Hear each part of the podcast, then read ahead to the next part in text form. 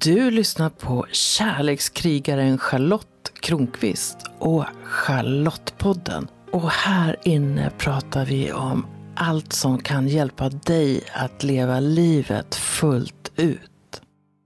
Och nu är det dags för ett sånt här avsnitt av Charlottepodden där jag reflekterar kring ett kapitel ur min bok 100% Charlotte, ta ditt inre ledarskap, som också finns som ljudbok. Och de här poddavsnitten kommer inte till i någon särskild ordning, för urvalsprincipen är i princip den att jag bläddrar i boken där jag såklart har antecknat vilka kapitel jag redan talat om i podden. Och så brukar det bli något som fäster min uppmärksamhet, och då tänker jag, det är tydligen dags för det här kapitlet. Nu har boken legat upp och nervänd på mitt skrivbord i några veckor i väntan på att jag ska göra en inspelning. Den är uppslagen på kapitel 22 som handlar om missriktad hänsyn. Och nu när jag sätter mig ner för att fundera över vad jag vill reflektera kring när det gäller det här kapitlet, så blir det kusligt aktuellt. Jag skriver i kapitlet att jag har blivit bra på att sätta gränser. Och idag kan jag se att det var en sanning med modifikation. Kanske är det så att jag varit riktigt usel på att ha sunda gränser mycket länge. Och det jag såg när jag skrev boken var att jag flyttat fram positionerna en del. Men vad jag ser idag är att jag fortfarande har utmaningar när det gäller att sätta gränser. Det jag brukar snubbla på är rädslan att såra andra. Eller rädslan för att andra ska bli besvikna på mig. Och jag börjar allt mer inse att det är viktigt för mig att ändra på det. När jag hade läst det här citatet ur Glennon Doyles bok Otämjbar tog jag genast och beställde den. Och citatet som jag modererat lite går ungefär så här. En person säger så här: men jag ville inte göra honom besviken. Den andra personen svarar: lyssna på mig. Varje gång du ställs inför ett val att göra någon annan besviken eller svika dig själv, så är det din plikt att göra någon annan besviken. Jag studsade lite grann när jag läste det citatet, och sen fick jag läsa det en gång till. Varje gång du ställs inför ett val att göra någon annan besviken eller att svika dig själv, så är det din plikt att göra någon annan besviken. Då insåg jag vilka val jag ibland står emellan. Känslan av att svika någon annan eller att svika mig själv. Och genom livet har jag för ofta valt att svika mig själv. Kanske mest av allt för att jag inte vågat något annat. För att jag trott att om jag satte mina gränser, sa vad jag tyckte, så skulle det få svåra konsekvenser. Tänk om mitt ja till mig själv skulle leda till att jag blir övergiven av alla, eller att jag skulle ses som hänsynslös. Jag vet ju, och jag skriver det i kapitlet jag strax kommer att läsa, att jag inte kan göra känslor i andra människor. Trots det är något i mig livrädd för att säga eller göra något som skapar negativa känslor i andra. Det är som att jag då och då fortfarande är rädd att ta plats i mitt eget liv. Jag tror att det kan vara så att jag har blivit så inympad, så itutad att det är själviskt eller egoistiskt att sätta gränsen, nästan som vore det elakt, att jag har låtit bli. Men tänk om det egentligen är tvärtom. Eller det är ju tvärtom, jag vet ju det. Jag menar att jag uppskattar ju när andra har tydliga gränser. När deras ja och nej är genuina. När jag kan lita på att det som sägs är sant. Och ändå blir jag ibland nästan panikslagen när jag behöver säga nej. Det är som att min förmåga att känna in andra ibland sätter krokben för mig. Så jag tränar fortfarande på det. Att sätta sunda gränser. Att säga nej när det behövs. Och ja när jag vill det. De senaste 2 åren har jag varit utsatt för en stalker. Hen har skrivit hundratals meddelanden till mig. Berättat detaljerat om sitt liv. Vädjat till mig. Anmält mig till myndigheter, skickat meddelandet dygnet runt, ringt mig vid okristliga tider. Och jag har nästan blivit handlingsförlamad. Jag har kunnat se smärtan den här individen visat för mig. Och trots att jag mått riktigt dåligt av det här ensidiga uppvaktandet har jag inte förmått säga stopp eller nej. Jag har hanterat det genom att låta bli att ge respons på meddelanden och sällan lyfta telefonluren. Och när jag ändå gjort det har jag mött någon som säger väldigt konstiga saker till mig och ibland uppträtt hotfullt. Jag har bara berättat om det här för min sambo. Han har sett och läst en del av meddelandena från henne. Men jag har liksom inte vetat vad jag skulle göra. I de perioder stalken varit tyst. Det kan gå några månader och sen kommer en explosion av meddelanden och telefonsamtal. Så jag tänkte att det här går väl över.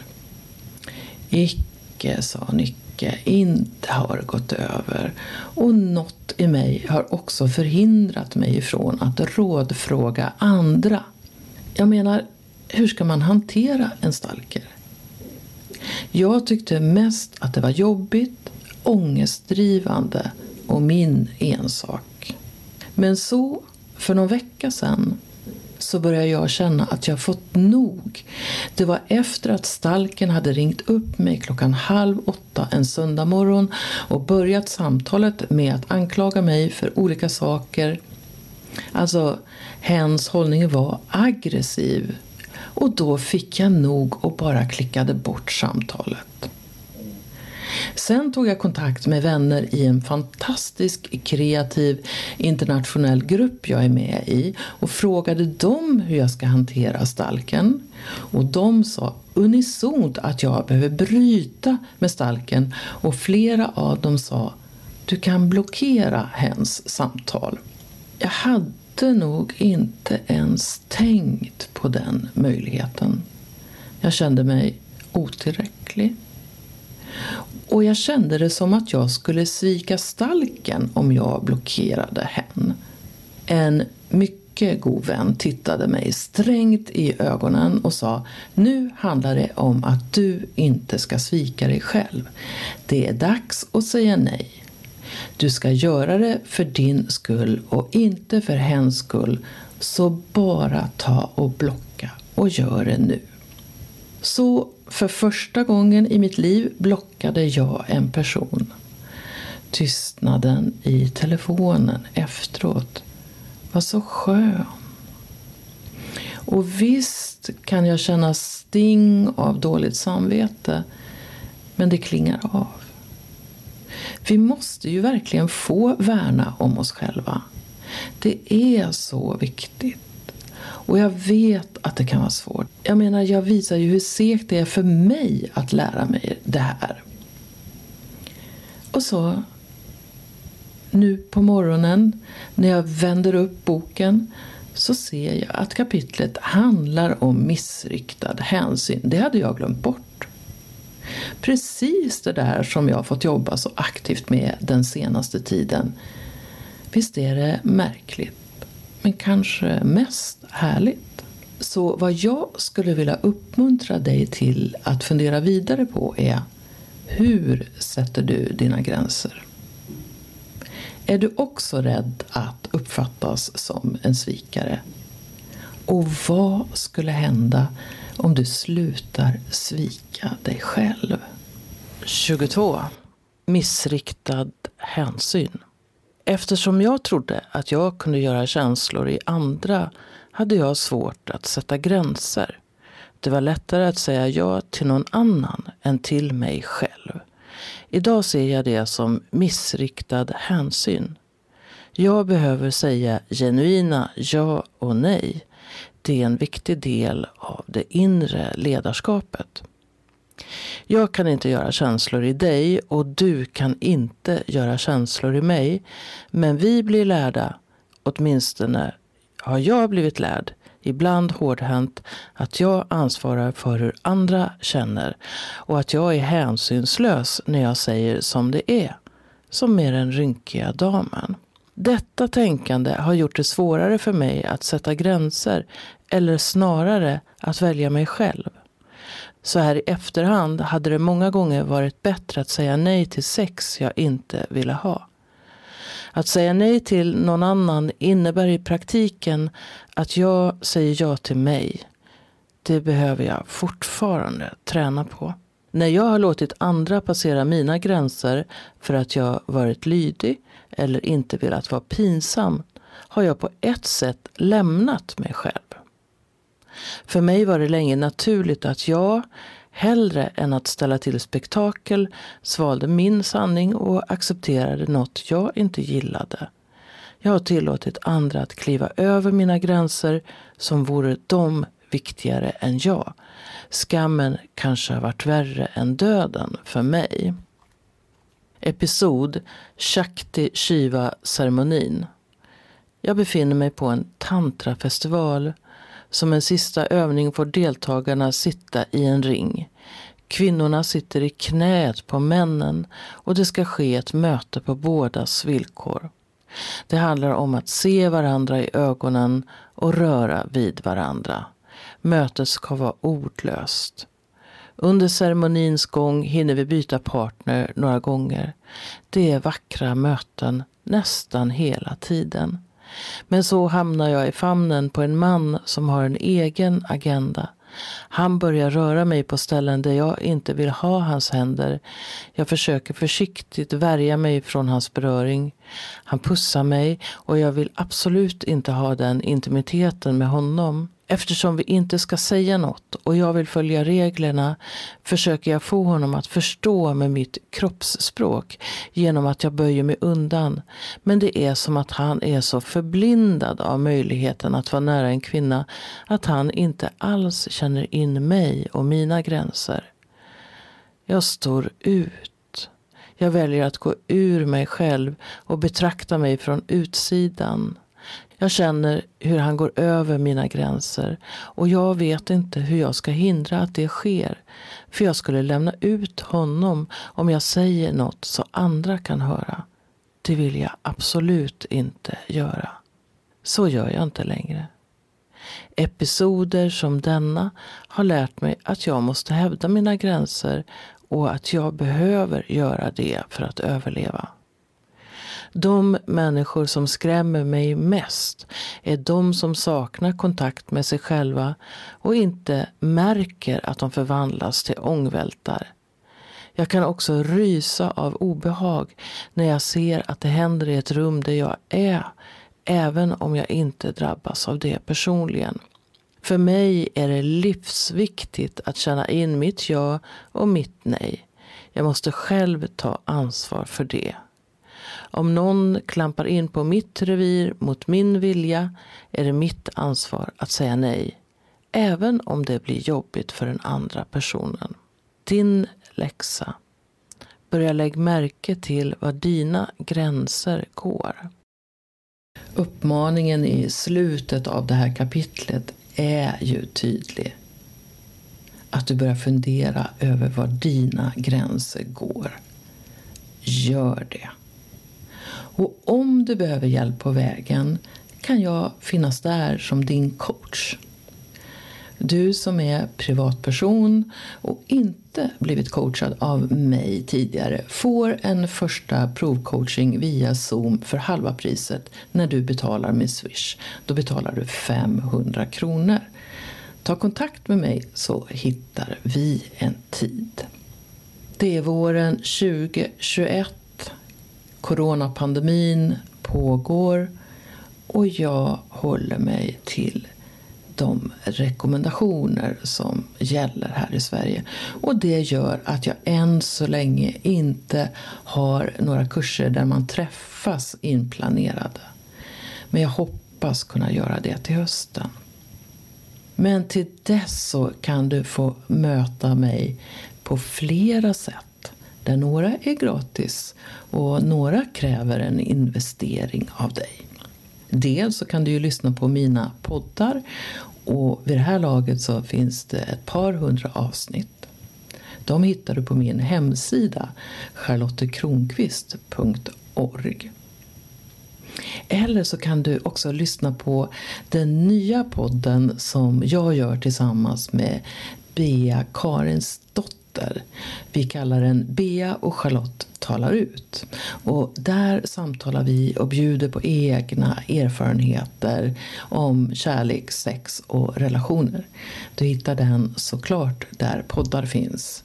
Och vi har också ett konto på Instagram, Bea och Charlotte. Och till mitt gratismaterial så hör ju också tantratips och artiklar och inspirationsfilmer. Så titta gärna in på charlottekronqvist.org. Eller så kan du ju passa på att göra någonting som kräver en liten investering. Du kan ju passa på att lära dig lite mer om dig själv genom mina böcker och onlinekurser. Det finns en hel del att välja på där. Och i nästa avsnitt av Charlottepodden kommer du att få möta Maria Hellander. Hon är beteendevetare, coach och författare som vet det mesta om självsnällhet. Just det jag praktiserade när jag blockerade en stalker. Så i det avsnittet så kommer vi att prata om hur vi kan vara självsnälla mot varandra. Så det kan du också se fram emot. Och så vill jag såklart säga det här. Kärlek till dig. För att du är just du.